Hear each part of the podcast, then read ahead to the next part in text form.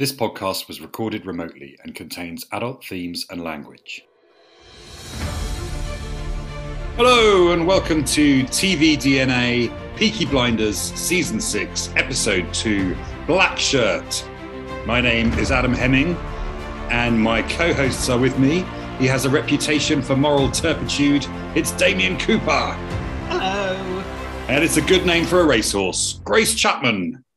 Hello. And this week we have a special guest with us. It's the host of Pub Trotters Pubcast and Angry Little Welshman and Friends, Nick Morgan. All right, Dora. Hello, thanks for having me. Very welcome, Nick. It's going to be great to have you share your thoughts on Peaky Blinders with us. We'll chat a bit more about your podcast later on, Nick. What did we think of episode two? Any first thoughts? I found it all very, very strange. I just felt like it was an episode of everyone explaining everything to everyone. And then it all just went a bit mad. I've just finished watching it just before this podcast, and I, I think I'm still digesting it a little bit, but I just don't really know what to make of it, to be honest. My last notes I wrote after watching it was it got very supernatural. There seemed to be a lot of gypsy curses and a lot of flashbacks, and then who's he called at the end. I enjoyed it though, that being said. Yeah, a couple of stylistic choices I didn't enjoy in the first half of the episode, but it was nice to see Alfie Solomon. Although, uh, after what you said, Grace, about Ada's accent, I think uh, Alfie forgot his accent for the first half of the scene as well. And what a disappointment that Uncle Jack wasn't Stephen Graham. I know we still haven't seen Stephen Graham yet in the show. Maybe it was all a ruse. Maybe he's not going to appear in it at all. Lots of politics in this as well, which I thought was interesting. Let's dive in. Let's start with Tommy's return to home, back to the homestead, back to the family, clearly concerned about Ruby. Can I just say, I'm so glad that we didn't have an episode on the crossing. I mentioned it last week. I was worried that we'd, we'd have a kind of uh, cramped, claustrophobic episode with Tommy, Gina, and uh, Uncle Jack, but we just were boom straight in the car deck going down the drive. Lovely stuff. We worried there was going to be some form of Titanic esque shots whilst they're traveling home from America. Let's have a whole episode of corruptness on a boat. Or snakes on a boat? No, corrupt snakes on a boat. I'll stop. Shelby's on a boat. So we open with we had Aunt Pol's words again, echoing the words about the the war between the Shelbys and one of them's going to die and her not knowing which one. And we got some of Michael's from episode one as well. A bit of his his dialogue ringing in Tommy's ears still. He's like he's hearing these voices quite a lot in so far in season six. But it turns out that Ruby's all better. Uh, she got the black Madonna around her neck, but Tommy's made an appointment, and I I think he said Doctor Robert did anyone else catch the doctor's name? I think it was Dr. Robert. And I wondered whether there was any, you know, link to Hotel Robert from last episode. seems to be a, a, running Robert theme going through Peaky Blinders in season six. Interesting. Just to be even more interesting, huh? my childhood doctor was Dr. Roberts. Don't know if it was the same one. Perhaps they were related. Maybe. Uh, we get to the Shelby Sanatorium. We find out that Tommy can't sleep or hasn't been sleeping. And although Ruby gets the all clear, Tommy still won't sleep. When did Tommy get an OBE and what was it for? I need to be reminded. I think this must have happened in the in the gap, in the four or five year gap that we had last episode. Because that is a big deal. Did he not get it for services to business, but really for doing stuff for Winston on the sly? I seem to remember there being some sort of OBE talk in earlier seasons about, yeah, to do with that. Oh, we'll give you an OBE for business, nudge, nudge, wink, wink. So, uh, which is is how I picture that era of, of the world. definitely not like that now. There's definitely not people being made lords. Totally legitimate now this throbbing noise came in in this early part of the episode as well. It's something that we kind of came back to a lot throughout Tommy's mental state, and I, mean, I thought the sound effects department was was going great guns. We had our breathy noises as well at various points. Well, it was when Lizzie like grabbed his wrist and said something like, "Can you feel that?" Which I think meant like his pulse, like, "Are you even there? Are you even alive?" The sound effects department need a raise. They're having, and all, but maybe they're just having an excellent time. After last episode, Squelchy Mud, they're on fire. Well, Tommy's got a list and he's going through it item by item. And the next thing he needs to do is have a bath. And he chooses a stormy night to have his bath. And then Lizzie hears a crash and comes in to find the bath overrunning and Tommy fitting on the floor whilst flashing back to this scrap that he had in the war. So reminiscent of the first season here of these flashbacks to being in the war. First off, I just want to recognize the use of the word scrap, uh, like we're 13 again. Haven't heard that word in a long time. That scene really threw me. There's all sorts of panic happening and running around. They're fighting. I, I, I took me a while to figure out what was going, what the hell was going on. I thought, is he in some sort of cellar, fighting in the water because it's raining as well? Is that? And then it took me a while. And I eventually realized it was a flashback. Yeah, and he cut himself on the back because the glass bottle that had smashed on the floor whilst he was fitting around on there. And we also learned that he had a smaller fit on the boat, that this had happened previously as well. I'm sure that we've also heard Tommy talk about the first time he killed, which I think is that guy that he wrestled with, because he says later on about looking at the green eyes of a Prussian man uh, who was just like him or whatever. And that's obviously the fight that we see then, and then we revisit in his office that flashback. It's annoying, I can't remember whether we've seen that previously when we've had the flashbacks. There's one where he's definitely in a, a really tight space uh, fighting someone whilst he's digging a tunnel in, I think, series one or two. Yeah, I think all throughout series one, we get flashbacks of him digging through the tunnel. And then when they break through the tunnel, they meet some of the enemy there, and there's a, a scrap. Pretty sure that's all contained within season one, and we haven't really had any war flashbacks since then. So it's interesting that now he's in this quite a difficult mental state that he's experiencing these again. Well, he clarifies, doesn't he, that it's ever since he stopped drinking that the flashbacks, well, they've threatened to return and now have returned. So it's almost like now he's got a clear head, they can come back into his mind. I mean, he says, I am myself now, which is like, oh God, that's it's, I mean, it's pretty dark, really. Like the flashbacks are pretty hard to watch. He's struggling, isn't he? Absolutely. And I think we'll cover the latter end of this story and this topic, but let's go through Tommy's list and we'll come to that towards the end of the recording. But the next thing he's got to do is hold a rally, a Labour rally, and speak to his constituents. I thought he was very statesman like in this, very rousing speech for the working men, but it felt like it was pretty much all for the benefit of our IRA lady, Laura McKee, who Arthur brings along to the meeting. Yeah, I wonder also if there's an element of we might see next episode a mass mobilization of people from Birmingham down to London, because he did mention about when everyone goes to London, we let them know. So who knows? That's what we might see. A protest in the streets of London. Well, at least they won't possibly get locked up for a decade for it. I liked this this scene. I guess I always find Tommy as the MP. I don't know, a little bit odd. I think it's just such a departure from our like monosyllabic brooding Tommy that we know so well. For him to get up on stage and have this like flowing, impassioned vocab and these emotive props that he's got, and I'm just like, hang on a sec, like who is that guy? they are, feel a little bit far apart for me sometimes. And when he gets on stage, I just find it a tiny bit unbelievable that they're the same character. Just to second that, I think it's emphasized it more because there's been such a gap between the last season and this season. That scene, as good as it was, uh, it did nothing I broke down. Was all politics corrupt back then? I mean, in some way or shape or form, it probably was but it's just kind of like it, does like you said Chris it's very it does very much seem so surreal that that's the path that's happened i did think it was strange that he had this IRA woman who'd confessed to being behind the, the plot to murder his family and colleagues. And, you know, it's a really awkward conversation between them where Arthur says it's gypsy tradition not to mention the names of dead in company. And Tommy says business comes before matters of vengeance she thought she was going to meet in a crowded place, but there's no need for crowds because we need you alive. I mean, yeah, basically, if you were to tell me in season one of this that Tommy Shelby was going to end up as an MP OBE, I wouldn't be able to see that very clearly. And I think it just always feels a bit strange to me. I don't really understand how we got here. And I think the gap is something to do with it.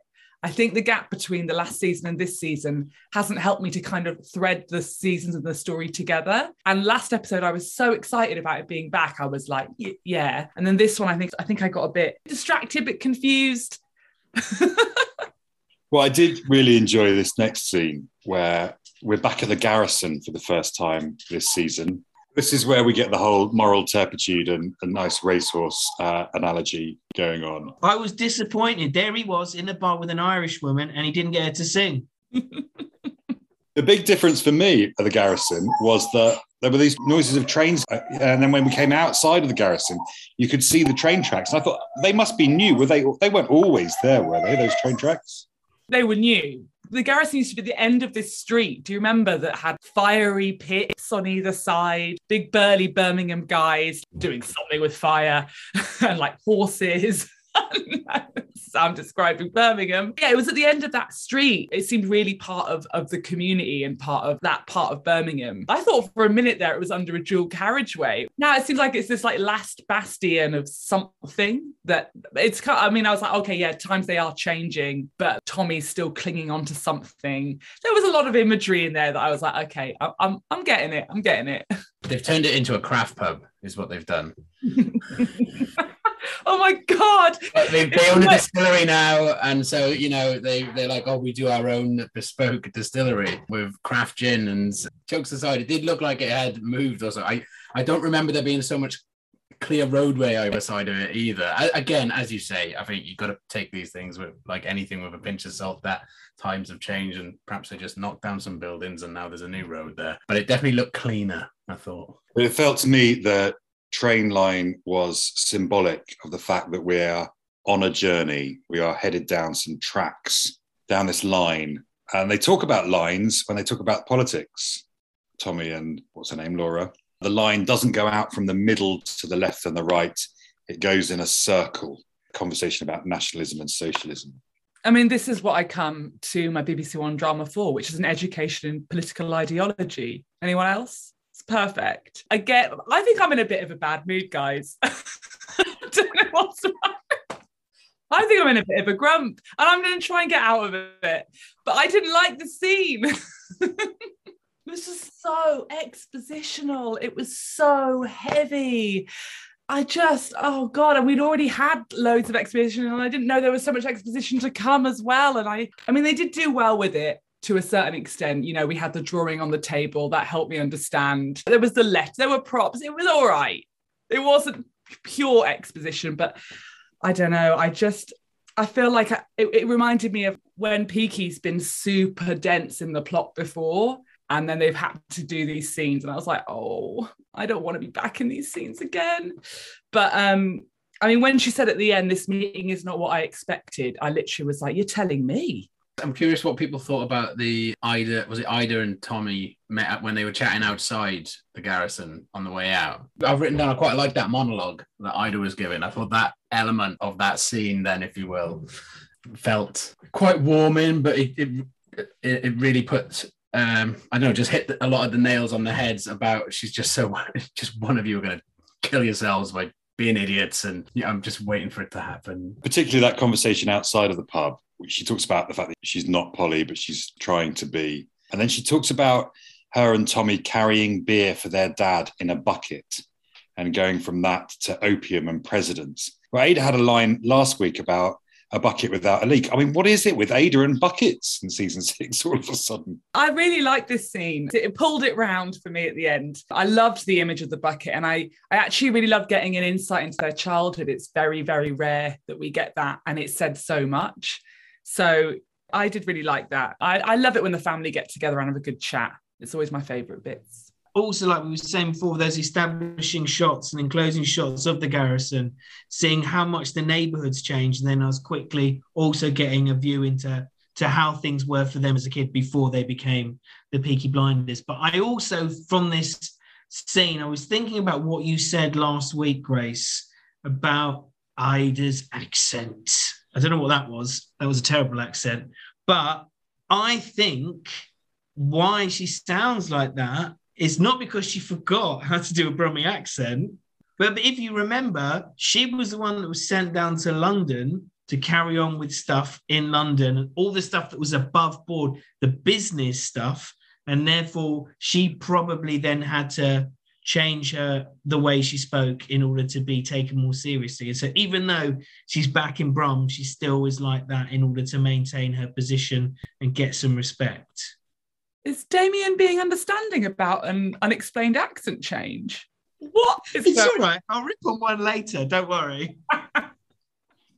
Just to drag you all back into the garrison briefly, we did find out that the real reason for Jack Nelson's visit to London, and I don't think we'd known this beforehand, but it turns out that Jack Nelson is a fascist. This is Gina's Uncle Jack, and he's on a mission for the president to find support for fascism. And that's why Tommy needs Laura McKee. He wants her to have a conversation with Jack Nelson. I think he's also then, and I know we, like you've already said, we had this A level politics lesson about the spectrum of of politics, but he was also trying to uh, marry nationalism with fascism. There was there is a slight difference, and obviously the IRA are in favour of nationalism rather than fascism. But I thought it was quite nice how he was trying to manipulate those fine differences between the different political ideologies. and almost explaining how by joining nationalism and socialism, you get national socialism. And all of this is so that he can sell opium in America and change the world. Yeah. Cool. One high at a time.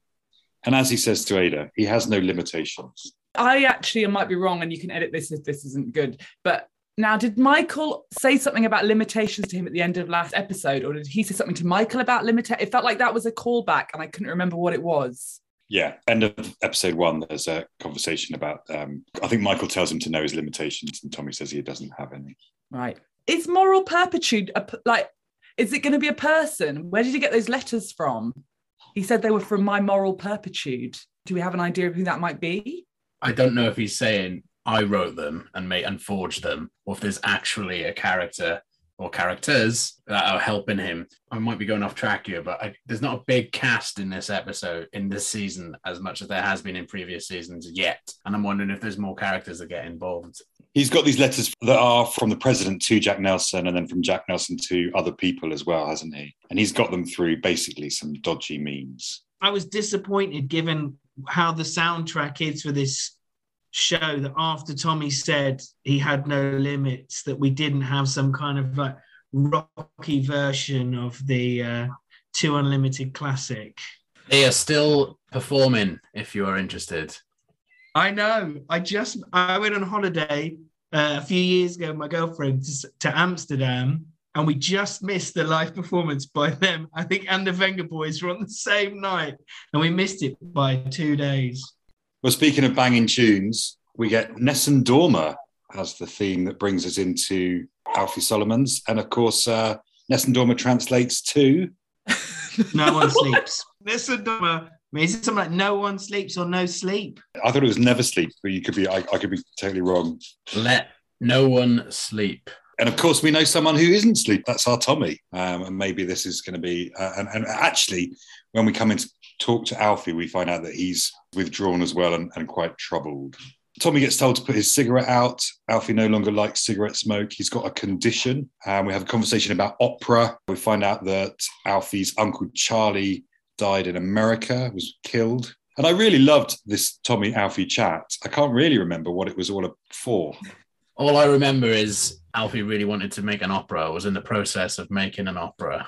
He was there to try and convince him to get more involved again, to get opium to the Jewish community, gangsters, however you want to put them in, in Boston. I think he was trying to use that con- Alfie as a contact for that purpose. Absolutely. And then he he re-agitated him with reminding him that Uncle Jack had killed his uncle and that nothing had been done in terms of vengeance. And so that really what kind of a man is he if he's not looking to to settle that score?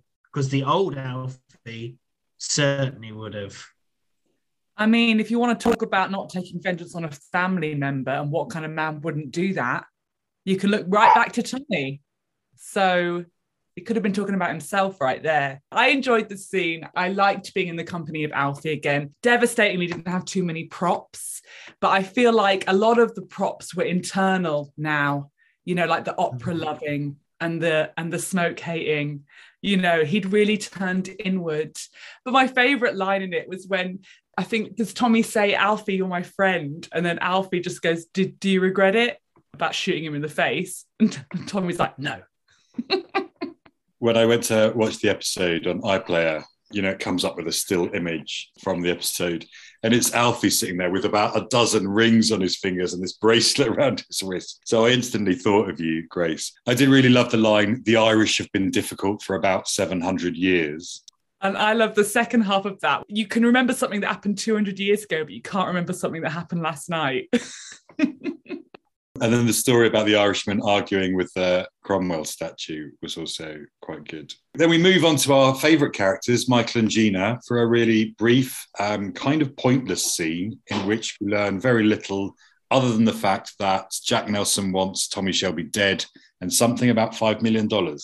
You know how in films and TV shows, when people go into prison, they, they're very cleanly shaved, so they'll start growing like a five o'clock shadow and a beard. Is it just his mustache that's getting thicker? It seems. You know, he probably has privileges being a gangster and such, but it just seems to be that he's, he's not trimming his mustache as, as, as probably, and it did worry me. I was worried he, you know, is he getting everything he needs there? And I just wanted to raise that. I thought this was the suitable place. I think he's well catered for in the prison commissary. I think, Those pajamas look well comfy. he's got to wear them all day.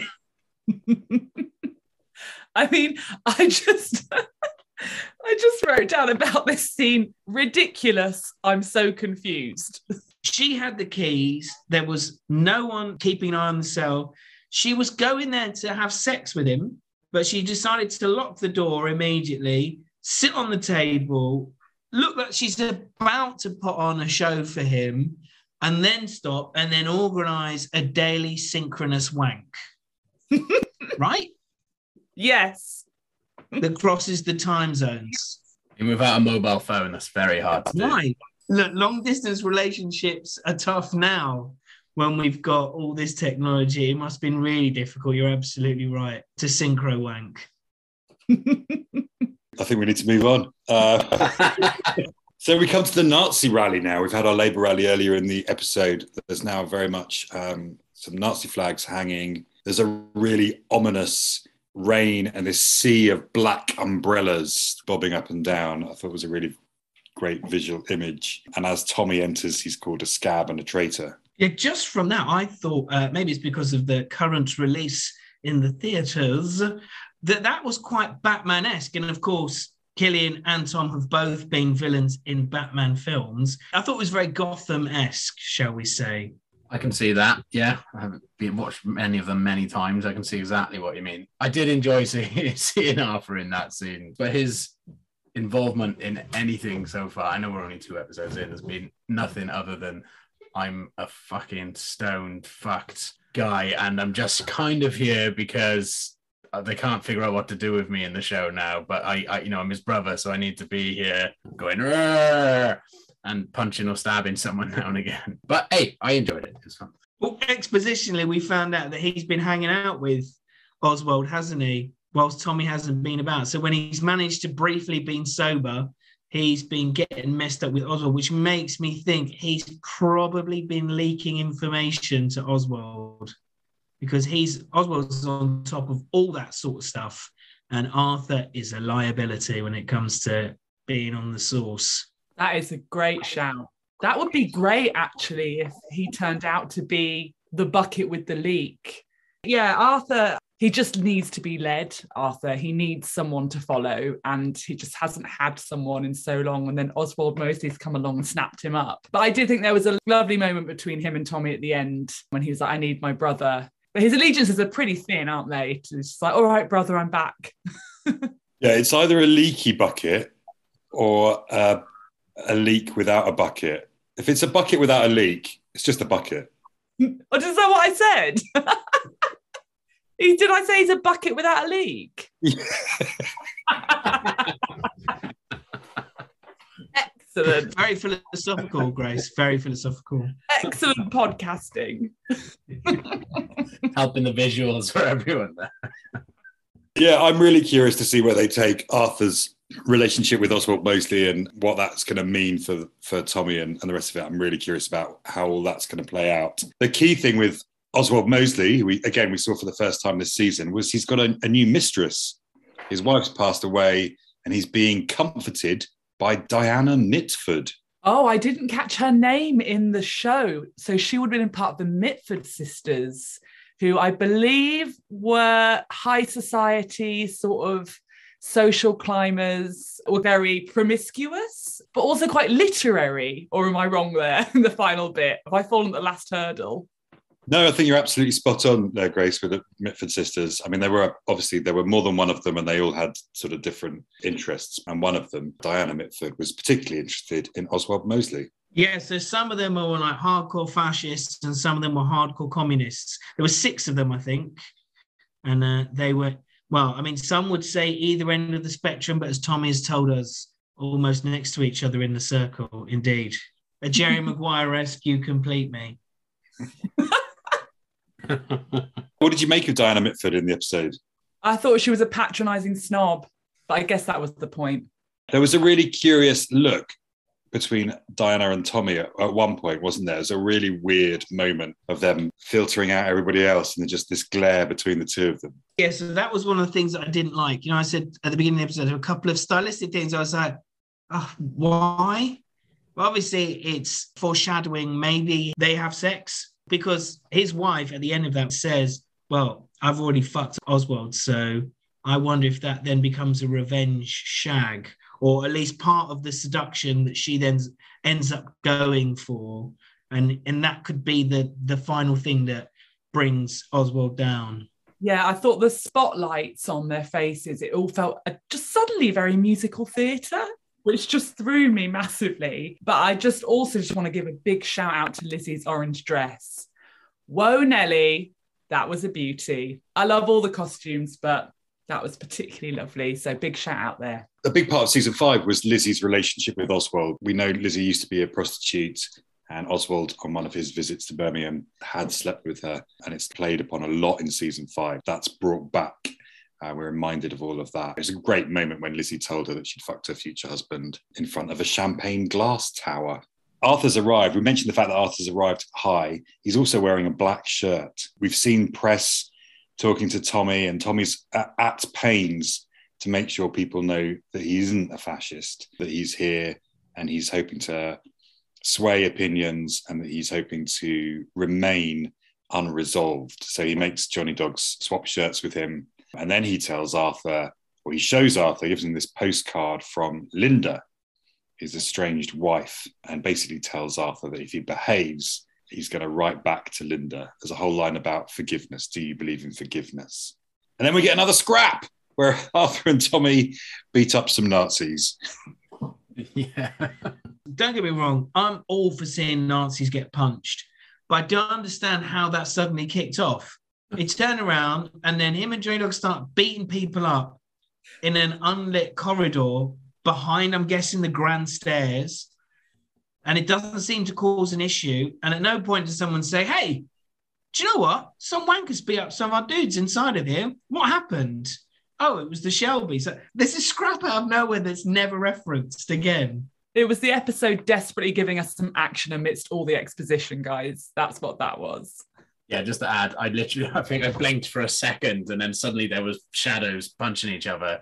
I was just, what? What did I? What did I miss? What did I miss? Oh, nothing. It just seemed to happen. He's going to take out his eyes or something. Not here, not now. And then they go off, and yeah, it's just just a day in the life of the Shelbys. It felt like a comedy caper. Ooh, fisticuffs, and then move on. All we were missing was the old pow, punch. Biff. Well, we were in Gotham, as you said. The next thing on Tommy's list is a very un Stephen Graham like Jack Nelson, who he meets in a cathedral, and they have a conversation about religion and about killing men.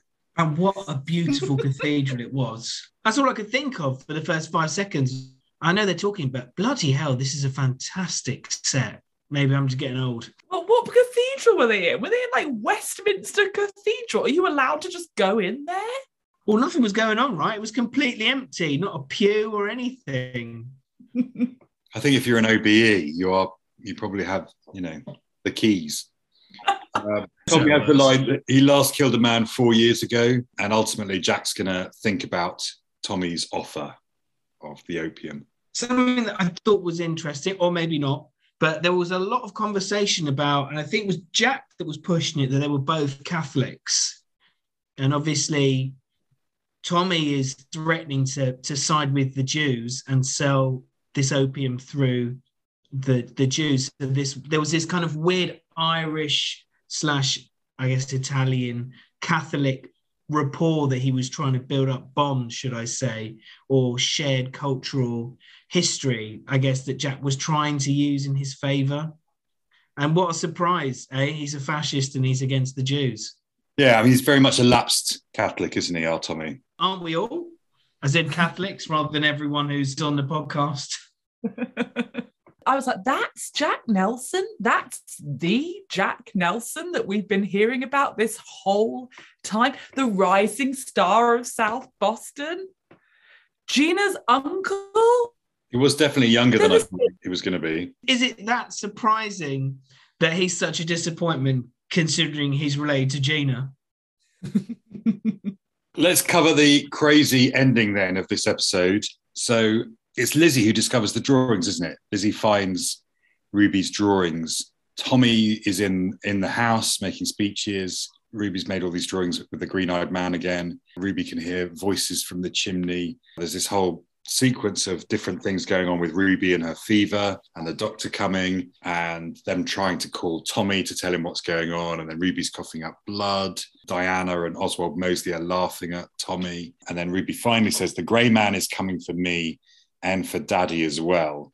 And then we get Tommy finally in his office, and then this attack from someone in his office, uh, a soldier in his office attacks him. Turns out to be another fit, but him flashing back to the war and unable really to tell the difference between the past and the present. Just to what you're saying about that flashback to him fighting the Prussian, I guess sap, he was a sapper as well. The Germans wore a grey uniform in the First World War. It was the first time the European army hadn't worn a brightly coloured uniform. So I wonder if that's in some way linked.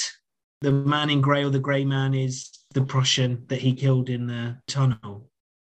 And if he's the first man that Tommy killed, maybe the grey man embodies all of the people that Tommy has caused death to. You always remember your first, right? So anyway, Tommy puts a call through to Esme. Do you all remember who Esme was? Yeah, of course. I love Esme. I was sad when she went. I'm really excited for her to come back. She's the heart of the gypsy storyline in this show. She's brilliant. Which brother was she married to again?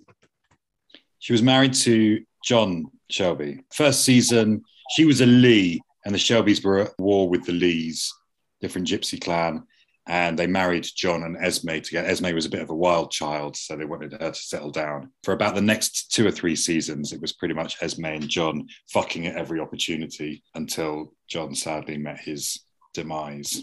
Now you've reminded me, Adam, it is still getting a bit PG 13, isn't it, Peaky? Compared to like season one and two, which was just like quite intense. It's all getting a bit more, well, they're, they're, get, they're getting older, aren't they, I guess? But you think all the cast are kind of like, so what you do here is then you get up on the table and you have sex, and they're like, ah, oh, I have to jump onto the table. I'm not going to hitch up as much anymore. Of course, it's when John dies that Esme puts a curse on Tommy and his family. So she has placed a gypsy curse onto the Shelbys, which she does at John's funeral. So I believe that Tommy is contacting Esme to find out how to lift the gypsy curse that's been placed on him and his family. So, any final thoughts on season six, episode two? Who is Stephen Graham going to be then? Is he going to be Alfie Solomon's cousin? I mean, so he historically has been Al Capone so many bloody times now. So I wondered, were we going to see him reprise Al Capone? But could he be one of the Boston Solomons? He could be, yeah, absolutely. I think that's a good shout. Should we cover the blurb for episode three? And then see if that gives us any any other hints as to who Stephen Graham might be. So it's called Gold. Faced with devastating news, Tommy goes on a quest to discover who it was that placed a curse on his family. In Birmingham, Ada takes charge and Arthur takes on some new recruits. So maybe Stephen Graham's going to be one of the new recruits. Well, that sounds like we're going to spend a bit more time with the family, which I'm looking forward to because I I think we haven't spent enough time with them yet. So I'm happy about that. And it sounds like probably Ruby won't make it. Good shout. The fact that it says to find out who put the curse on them is a bit of a weird phrasing, seeing as we just talked about Esme putting the curse on them. Obviously, we lost Abraham Gold, but did we lose his son?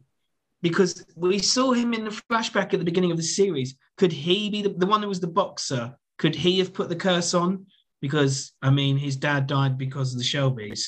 Abraham Gold's son was was killed. That was part of his. Uh, was killed by the Billy Boys, the boxer. Oh, he was, wasn't he? He was really bad. He was quite torturous, wasn't it? Yeah, yeah, he was. Well remembered. Cool. Well, let's look forward to episode three of, of, of Peaky Blinders. Let's let's quickly talk about what else we've been watching. Have you been keeping up with Pam and Tommy, folks? No, but I really want to. I'm I was really, really enjoying it. So I am I am definitely going to. But have you? Yeah, I have. So I'll talk about this without giving spoilers if I can. The latest episode was quite a tough watch in that none of the characters are particularly happy. So I am curious to see how it's going to end. It's just watched the penultimate episode. So the final episode comes out tomorrow at the time of recording. But interestingly, Netflix have announced a Pamela Anderson documentary, which Pamela herself is going to be involved in. And it's going to cover more of her life, not just the sex tape element. But on Instagram, Pamela wrote, not a victim, but a survivor and alive to tell the real story. So it feels like this is going to be mm. Pamela's right to reply on Pam and Tommy, the series, which I I think I'm going to watch. Yeah, I like that. That's that's exciting. Nick, have you been watching anything recently? I'm a massive fan of animated comedy. I've been watching something called Final Space. This genre is a space opera comedy drama on Netflix. Basically, it's about this guy who's working off a prison sentence on a spaceship in the middle of nowhere. Uh, an astronaut named Gary meets a mysterious alien destroying creature called Mooncake, uh, with whom he bonds. And it's about how the evil commanders and people in the world want to get Mooncake's power because he's a planet killing machine, but he is cute as a button. Yeah, it's a lot of fun. It, it, depends if you know if you're into things like Archer and Family Guy and all the kind of animated sort of stuff. There's a very silly element to it, but not to get too deep about a cartoon. But the, I'd argue there are layers to it. There's continuation in the story throughout. I'm um, on season three now, and there is a, a con- complete continuation. It's not uh, just random stories for hu- of humor. There is a nice story through it as well highly recommend it. Awesome. How about you, Grace? Anything you've been watching you want to talk about? I've been away, so um, but I am definitely excited to catch up on Pam and Tommy, and I have actually started the final season of The Leftovers, which um, I'm really enjoying. So yes, little bits and bobs here and there. A couple of bits and pieces that are coming up then. So The Witchfinder on the 8th of March. Speaking of comedies, it's the year 1647 and fear of witchcraft is prevalent. So this is historical drama meets comedy. It's got Tim Key as the witchfinder and Daisy May Cooper as a suspected witch. And they travel across East Anglia to a trial that could change the trajectory of their lives. That starts on the 8th of March on BBC Two. Also stars Jessica Hynes from Spaced. I know you're a big Spaced fan, Nick. Sounds good. And the other show that's coming up soon on Friday, the 11th of March, we get the last days of Ptolemy Grey. This is a Samuel L. Jackson TV show. Also stars Dominique Fishback from Judas and the Black Messiah and the incredible Walton Goggins. It tells the story of Ptolemy Grey, who's 91 and on the brink of sinking into dementia. But he experiences a seismic shift when given the opportunity to briefly regain his memories. And he uses that to solve his nephew's death and come to terms with his past. This looks brilliant. It's coming out on Apple TV, another Apple show that's possibly going to smash it yeah, so Friday, the 11th of March is when that first drops. Nick, do you want to tell us a bit about your podcasts and what they're all about? Uh, yeah, absolutely. You can do that very briefly. So, Pub Trotters Pubcast is exactly that. It's celebrating pubs across the UK. Uh, we go to and visit pubs and talk to the locals and uh, owners or managers of the pubs, learn about their history, learn about the antics that have gone on there. And generally talk about the antics that we might have had in said pubs. Talking about the importance of pubs as well in the community, and it's, it's a bit of a comedy, personal walk through our pub life with myself and fellow hosts, and sometimes Kat and Mark. And then the other podcast, Angry Little Welshman and Friends, a very new one. It's very much partly me sharing some of my experiences with my own mental health difficulties, sometimes humorous, sometimes emotional. And then the main part of it is I have a guest come on to talk us through kind of their story, covering everything from male mental health to anger, depression, suicide, and maybe promoting some positive work that they're doing through those experiences on the podcast. They're available on all the usual platforms. Incredible work. And Grace, you had, uh, speaking of podcasts, you had some of your writing on the Fizzy Sherbet podcast. Tell us about that. Yeah, so it's a podcast that showcases women writers from around the world in audio drama. So I wrote a short play about two older women who are lifelong friends and then sort of declare their love for each other uh, and also talk a bit dirty to each other, which is always fun. So uh, that's on the that's on the podcast. So yeah, and then there's a chat with me afterwards, and a chat with a special guest to talk about the context of like women who fall in love with women later on in life. So yeah, you can find that at Fizzy Sherbet. It's on all the normal ways you listen to your podcasts. Awesome. Nick, it's been great having you on this Peaky Blinders episode. You joined us for my birthday TV DNA quiz night. And it just so happens that tomorrow it's Damien's birthday. It was a 21 plus 18. Have you ever heard people sing happy birthday on Zoom all at the same time? Because it is one of the worst things you'll ever hear in your whole life. And we won't do it for the listeners, but it is really bad, so we won't. well, we could as our as our way of, of, of ending this episode, maybe. we could, we're going to subject them to it.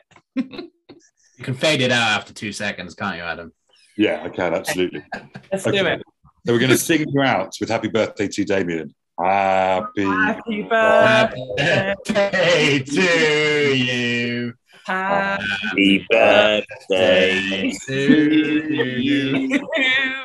Happy birthday, dear Damien. Happy birthday to you. You. Hooray! Hip hip! Hooray! Hip hip! Hooray! You can follow us on social media at TVDNA Pod, or you can email us at tvdnapod at gmail.com, or just pop into Google TVDNA Pod, and we will show up there. Thanks for listening. Bye. Bye. Bye. Listener, you may hear dogs throughout this podcast. There we go. All right. You can carry on as is. She wants him to have a conversation. She wants her. He wants her. Goodness me. I mean, this is for the outtakes. It was even worth that.